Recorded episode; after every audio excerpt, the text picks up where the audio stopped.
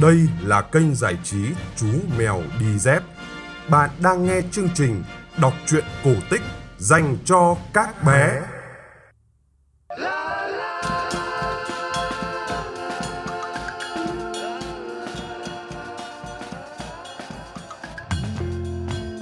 Hello các thính giả nhỏ của kênh Chú Mèo Đi Dép.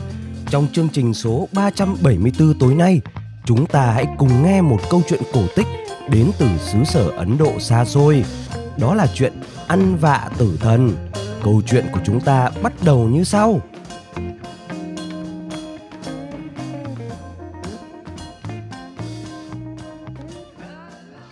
Xưa thật là xưa, tại một vương quốc nằm ven bờ sông Ấn, có một vị vua và hoàng hậu đã nhiều tuổi mà chưa có được mụn con nào. Nhà vua liền không ngừng cầu nguyện đêm ngày suốt 8 năm trời, chỉ mong sao có được một đứa con. Vào một đêm rằm, khi nhà vua đang lơ mơ ngủ quên trong đền thờ, một nữ thần xinh đẹp đã bước ra từ ngọn lửa thiêng, đứng trước mặt ngài và mỉm cười hiền dịu. Nàng nói, Ta là Savitri, ta là con gái của thần mặt trời, ta đã nghe được những lời cầu nguyện của ngài, ngài sẽ sớm có một cô con gái. Nhà vua vui mừng khôn xiết, chưa đến một năm sau, hoàng hậu đã hạ sinh một bé gái vô cùng xinh đẹp. Nhà vua và hoàng hậu đã đặt tên cho đứa bé là Savitri theo tên của vị nữ thần đó. Càng lớn, nàng Savitri càng trở nên thông minh, tốt bụng và đáng yêu, đến nỗi mỗi khi xuất hiện, nàng giống như một vầng hào quang tỏa sáng. Có một vài người thậm chí còn tin rằng nàng chính là hiện thân của một vị nữ thần. Thế nhưng, dù nàng vô cùng xinh đẹp, hoặc cũng có thể là do nàng quá xinh đẹp, nên chẳng có người đàn ông nào dám hỏi cưới nàng làm vợ. Mà ở thời đó, khi đến một độ tuổi nhất định thì việc kết hôn chính là điều mà bất cứ cô gái trẻ nào cũng phải trải qua. Cho dù lo lắng, vua cha vẫn cố gắng an ủi nàng bằng giọng chiều mến. Những người đàn ông đó đều quá yếu đuối, họ đều bị choáng ngợp bởi vẻ đẹp của con.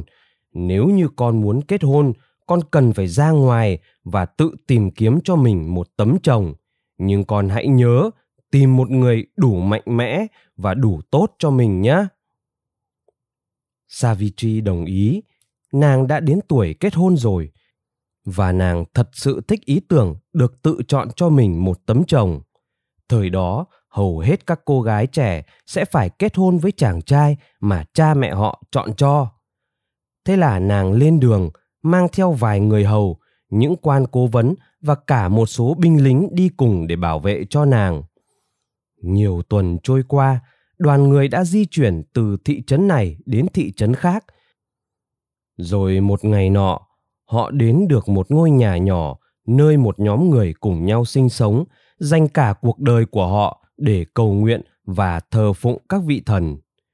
Khi savitri giới thiệu chính mình với người đứng đầu nơi đó, nàng đã chú ý thấy một chàng trai trẻ đang dẫn theo một ông già mù chàng trai trẻ đó có đôi mắt sáng ngời. Hơn nữa, chàng cũng giàu lòng nhân hậu đến mức savitri bị chàng cuốn hút ngay lập tức. Savitri tò mò hỏi, chàng ta là ai vậy? Vị thầy tế nở một nụ cười chiều mến trả lời à đó là hoàng tử satyavan. Chàng đã cùng cha mình đến đây. Vương quốc của nhà vua đã bị chiếm đoạt mất nhưng chàng luôn ở bên cạnh làm bạn và chăm sóc cho ông ấy. Saviji thì thầm nhắc tên chàng. Satyavana thật là một cái tên đặc biệt. Viên thầy tế trả lời, thưa công chúa, cái tên đó có nghĩa là con trai của thần sự thật, và không có cái tên nào có thể phù hợp với chàng hơn cái tên đó cả. Nếu như trên thế gian này thật sự tồn tại một chàng trai trẻ nào đó có đức hạnh hơn cả hoàng tử Satyavan thì ta vẫn chưa gặp được người đó bao giờ. Savitri khẽ mỉm cười, đúng lúc đó thì Satyavan đi ngang qua chỗ nàng, cũng mỉm cười với nàng đôi mắt chàng lúc đó càng rực sáng hơn nữa Savitri cảm nhận được trái tim mình như lỗi nhịp. Mình nhất định phải lấy chàng trai này, nàng tự nhủ. Cảm thấy ngây ngất trong hạnh phúc và phấn khích đến choáng váng, Savitri quay trở lại cung điện của vua cha. Khi nàng về đến nơi, nhà vua vẫn đang say sưa thảo luận cùng với vị quan phò tá tên là Nerada, là một thầy tế. Gặp lại cô con gái yêu dấu của mình và nhìn thấy con gái có vẻ hạnh phúc như vậy, nhà vua lập tức đứng dậy đón nàng. Có phải con đã tìm được một tấm chồng cho mình rồi không?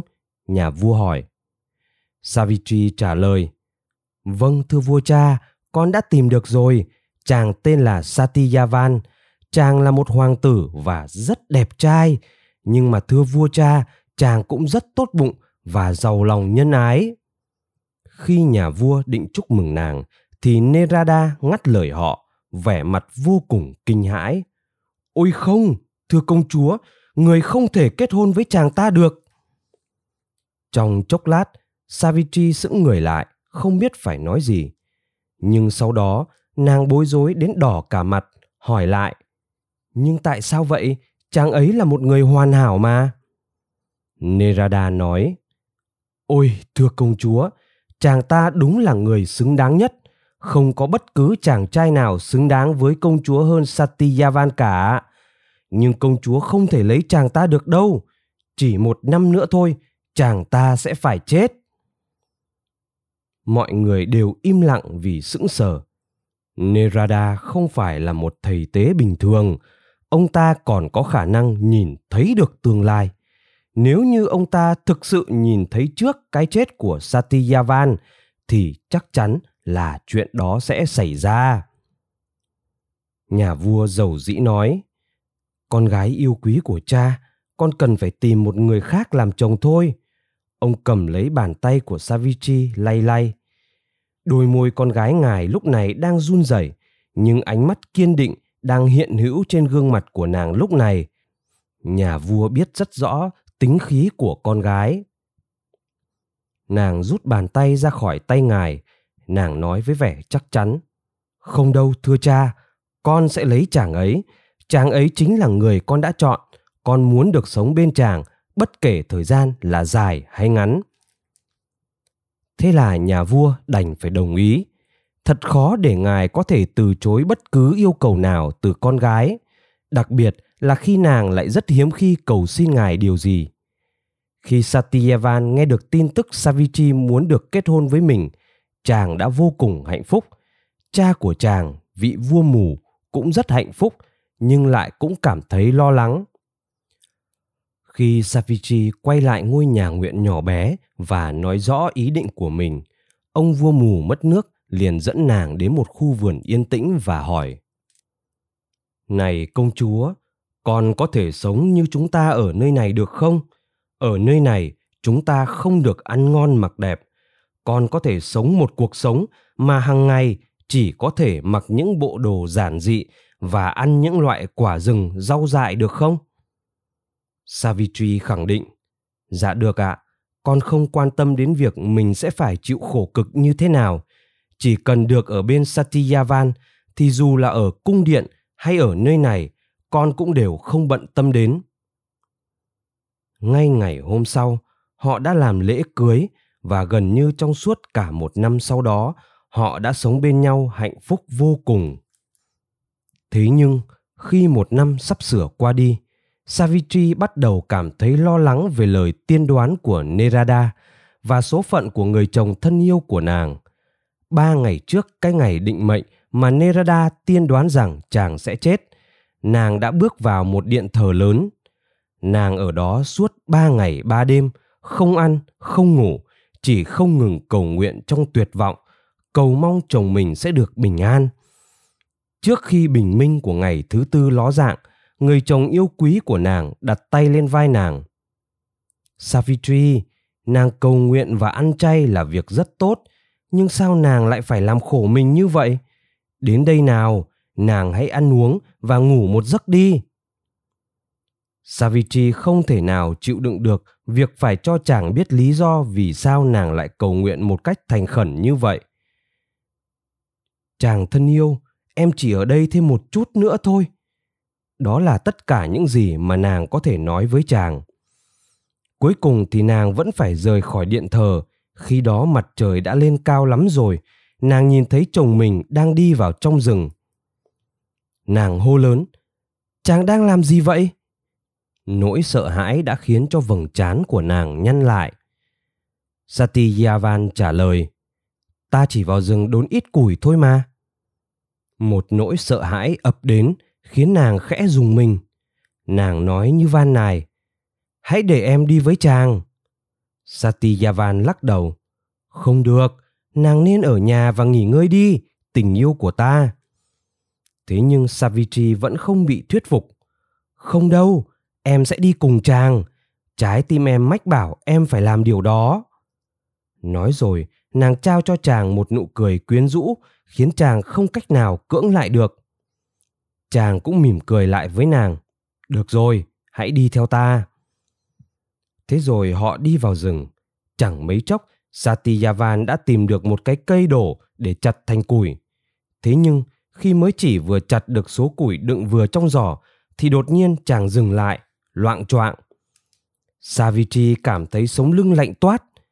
Chàng làm sao vậy? Satyavan thở hổn hển, ngã khuỵu xuống nền đất đột nhiên ta cảm thấy đau đầu kinh khủng và ta cảm thấy rất yếu.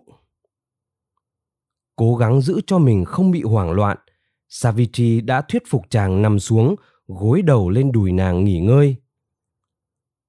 Chàng lầm bầm ta cảm thấy như thể mình đang bị một ngọn lửa thiêu đốt vậy. Giọng nói càng lúc càng trở nên mờ ảo.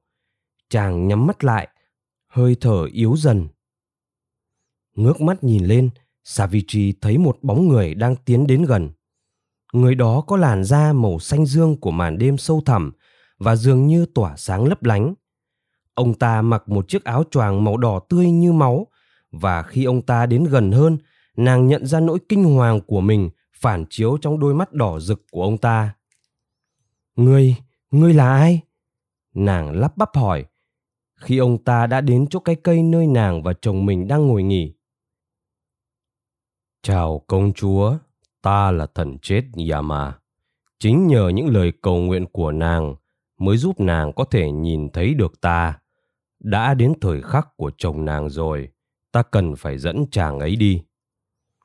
Nói xong, người đó thò tay vào trong ngực của satyavan bàn tay ông ta xuyên qua lồng ngực của chàng, đâm vào trong xương thịt như thể đang thò vào trong nước, rồi kéo ra một bức tượng nhỏ xíu trông giống hệt satyavan.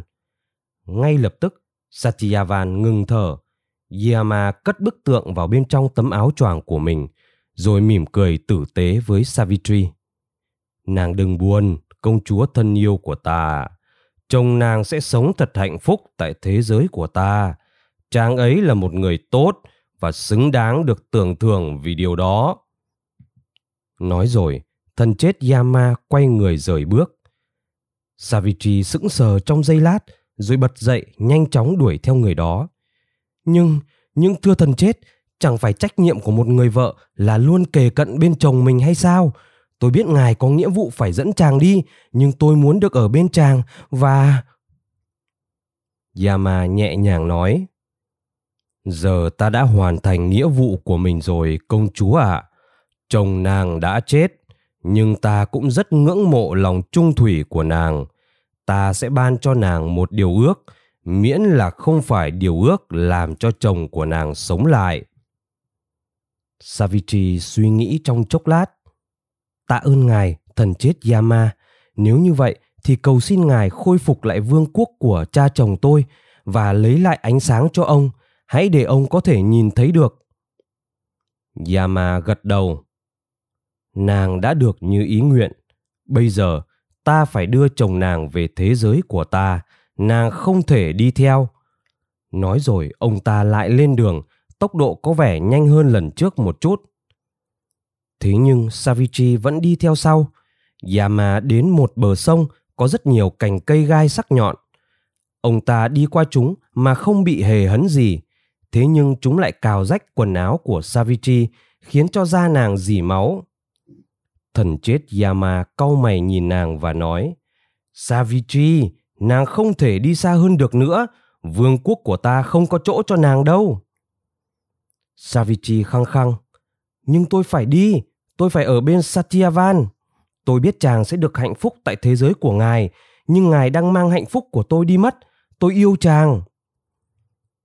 Yama trả lời, kể cả tình yêu cũng không thể ngăn cản được cái chết nhưng tình yêu và cả sự tận tâm của nàng quả thật rất ấn tượng. Ta sẽ ban cho nàng một điều ước khác, miễn là không ước cho chồng nàng được sống lại. Savichi nhanh chóng suy nghĩ. Vậy vậy thì tôi ước rằng phụ thân của tôi sẽ có thêm nhiều con cái hơn. Yama gật đầu và nói, sẽ là như thế. Rồi ông ta tiếp tục lên đường và một lần nữa Savichi lại đi theo sau ông ta. Yama đến một ngọn đồi dốc đứng. Ông ta đi lên trên ngọn đồi như thể đang trượt trên một lớp băng vậy. Savichi vẫn bò theo phía sau. Hơi thở của nàng trở nên nặng nhọc và đứt quãng khi nàng bò được lên đỉnh đồi. Yama đứng đó nhìn nàng và thở dài. Savichi, ta yêu cầu nàng quay lại. Nàng không thể đến nơi mà chúng ta đang đến được. Ta sẽ không nói lại lần nữa đâu nhưng quả thật, ta rất ngưỡng mộ lòng dũng cảm và sự kiên trì của nàng. Ta sẽ ban cho nàng điều ước cuối cùng, miễn là đừng bảo ta phải làm cho chồng nàng sống lại. Savichi hít một hơi thật sâu. Nếu đã vậy thì tôi ước rằng mình sẽ có thật nhiều con. Yama gật đầu. Thế nhưng nàng vẫn chưa nói xong. Và chúng phải là con của satyavan yama mở to đôi mắt sau đó ông ta bật cười thành một chàng dài sảng khoái. Cô rất thông minh, công chúa ạ. À. Ta phải thực hiện điều ước của cô, nhưng lại không thể nào thực hiện được điều đó nếu như Satyavan không sống lại. Cô sẽ được toại nguyện. Yama lấy bức tượng từ bên trong tay áo của mình ra và đặt bức tượng xuống. Nhận lấy đi Satvichi, nàng đã giành lại được chồng mình rồi đấy. Mặt trời gần như đã lặn khi Savitri ngả đầu của chồng nàng lên đùi để cho chàng ngủ. Ngực chàng bắt đầu phập phồng trở lại và cặp mắt chàng từ từ mở ra. Chàng vừa ngáp vừa nói, Thần Linh ơi, hình như ta đã ngủ thiếp đi mất, lại còn vào giữa ngày nữa chứ. Chàng mỉm cười nhìn nàng, nhưng rất nhanh chóng, chàng đã phải nhăn mày. Có chuyện gì vậy Savitri? Tại sao nàng lại vừa khóc vừa cười như thế? Nàng trả lời, không có gì đâu, chồng yêu dấu của em, chúng ta về nhà thôi. Thần chết Yama đã thực hiện đúng như lời hứa của mình. Cha của Satyavan đã nhìn thấy được và ngài cũng đã giành lại được vương quốc của mình. Cha của Savitri cũng đã có thêm nhiều con cái. Satyavan và Savitri cũng sinh được nhiều con và cuối cùng hai người họ đã trở thành vua và hoàng hậu họ đã sống rất lâu và hạnh phúc bên nhau cho đến cuối cùng, yama đã đến để đưa cả hai người họ đến vương quốc của ông ta lúc này, họ đi cùng nhau mà không hề than vãn một lời